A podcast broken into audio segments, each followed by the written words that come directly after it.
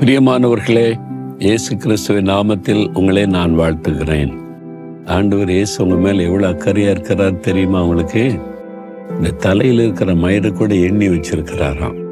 நீங்க தலை செய்யும் போது இன்னைக்கு சீப்பில் பார்த்தீங்களா சில மயிர் விழுந்துட்டுல அது தூக்கி அப்படி போட்டு போய்கிட்டே இருக்கிறோம்ல ஆனால் ஆண்டவர் அது கூட என் மகள் என் மகன் அவனுடைய தலையிலேருந்து எத்தனை மயிர் விழுந்திருக்கு?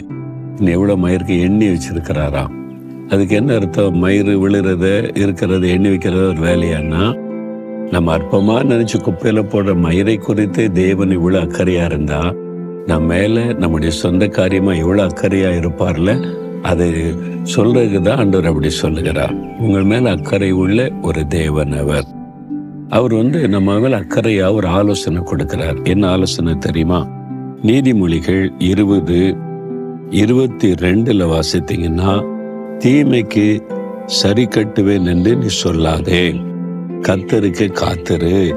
அவர் உன்னை ரட்சிப்பார். என்று சொல்லார் என் பிள்ளைகளே. தீமைக்கு நான் தீமை செஞ்சு சரி கட்டுவேன்னு சொல்லாத. பள்ளிக்கு பழி வாங்குவேன். அப்படி சொல்றாங்கல்ல? இந்த ஆள் என் ப்ரொமோஷனை தடுத்துட்டால நான் பார்த்துக்கிறேன் பள்ளிக்கு பழி வாங்கிடுறேன். என் என்னுடைய பிள்ளைகள் குடும்பத்தின் திருமணத்தை தடுத்துட்டால அந்த குடும்பத்தை நான் பார்த்துடுறேன் பள்ளிக்கு பழி வாங்குவார் சமீபத்தில் கூட தமிழ்நாட்டில் நாங்கள் இருக்கிற தமிழ்நாடு தென்பகுதியில் பெரிய வெள்ளம். பாதிப்பு நிறைய பேர் பாதிக்கப்பட்டாங்க பலர் மறிச்சாங்க இந்த மாதிரி தீமையை நூறு வருஷத்தில் பார்த்ததே இல்லையா?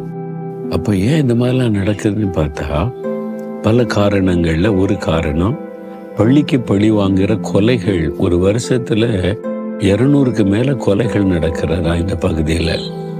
ஒரு மாவட்டத்தில் மட்டும் ரத்த சிந்தப்படுவது எதுக்குன்னு பார்த்தா பள்ளி வாங்குகிற ஒரு இருதயம். எனக்கு தீமை செய்தா நான் தீமை செய்வேன். எங்க வீட்டில் இது நடந்தது நான் வெட்டி கொள்வேன் இந்த மாதிரி ரத்த சிந்துவது அது ஒரு பெரிய ஒரு சாபக்கேடுல அந்த பாதிப்பு. இப்போ நிறைய பேருக்குள்ள அந்த வைராக்கியம் இருக்கு. ஒருவேளை கொலை பண்ணாட்டாலும் தீமை செய்வேன். பள்ளிக்கு பழி வாங்குவேன். வீட்டுக்குள்ளேயே கணவனை பழி வாங்குன்னு சொல்றாளு மனைவியை பழி வாங்குவேன்னு சொல்றாளு மாமியாரை பழி வாங்குவேன்னு சொல்றாளு மருமகளை அப்படி வேலை செய்கிற இடத்துல பிஸ்னஸ் செய்கிற இடத்துல ஊழியத்தில் கூட எனக்கு என் ஊழியத்தை கெடுத்துட்டால பழி வாங்கிறேன். ஆண்டு சொல்ல வேண்டாம் மகனே இது வேண்டாம். அந்த வைராக்கியம் அந்த தீமை அதெல்லாம் உனக்கு வேண்டாம். கத்தருக்கு காத்துரு. பொறுமையாக காத்துரு. அவர் பார்த்துக்குவார். அவர் உன்னை ரட்சிப்பார். அதனால பள்ளிக்கு பழி வாங்குற இந்த வைராக்கியம் தீமைக்கு சரி கேட்டு என்றதெல்லாம் நமக்கு வேண்டாம். ஆண்டவர் கையில ஒப்பு கொடுத்துருங்க. ஆண்டவரே இந்த காரியத்தை கையில் கையில ஒப்பு கொடுத்துட்றேன் நான் உமக்கு நம்பிக்கையோட காத்திருக்கிறேன். நீங்க சூழ்நிலைகளை எல்லாம் மாற்றி தருவீங்க. அப்படின்னு சொல்லுங்களேன். அவர் பார்த்துக்குவார் உங்களுக்கு. ஆமா நீங்க அவர் பார்த்துக்குவார். நீங்க ஆண்டவர்கிட்ட ஒப்பு கொடுத்துருங்க. நான் வந்து தீமைக்கு தீமை செய்ய மாட்டேன். நான் வந்து அதை உங்களுடைய கரத்தில் ஒப்பு கொடுத்துறேன்னு சொல்லுங்க. கத்தர் பார்த்து கொள்ளுவார் சொல்றீங்களா ஆண்டவர்கிட்ட? ஏதோ யாரோ ஒருத்தருடைய காரியம் உங்களுடைய உள்ளத்தை பாதிக்குதில்ல? உங்க வீட்டுக்குள்ள வேலை செய்யற இடத்துல பக்கத்துல உறவுகளை அது ரொம்ப பாதிக்குதில்ல? அதனால அவனுடைய மனசுல என்ன உண்டாது வைராக்கியம் உண்டாகுது கசப்பு உண்டாகுது. ஏதாவது பொண்ணிருந்து பல்ல கடிக்கிறீங்க செய்றீங்களா? வேண்டாம்.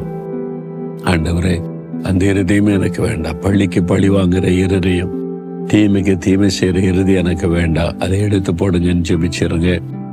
நம்பிக்கையோட காத்துருங்க. கத்தர் உங்களை பார்த்து கொள்வார் ரட்சிப்பார். சரியா? ஆண்டவரே என்னோட நீங்க பேசுனீங்க என்கிட்ட பேசிக்கிட்டு இருக்கிறீங்க நன்றி. நான் தீமைக்கு தீமை செய்ய மாட்டேன் பள்ளிக்கு பழி வாங்க மாட்டேன். அந்த மாதிரி இருதயத்தை எனக்கு தாங்க என்னை நான் ஒப்பு கொடுக்குறேன் உங்க கையில் ஒப்பு கொடுத்துறேன் நீங்க பார்த்து கொள்ளுங்க நீ என்னை ரட்சிக்கிறவராக கூட இருக்கிறீங்க அதற்காய் ஸ்தோத்திரம். இயேசுவின் நாமத்தில் ஆமேன் ஆமேன்.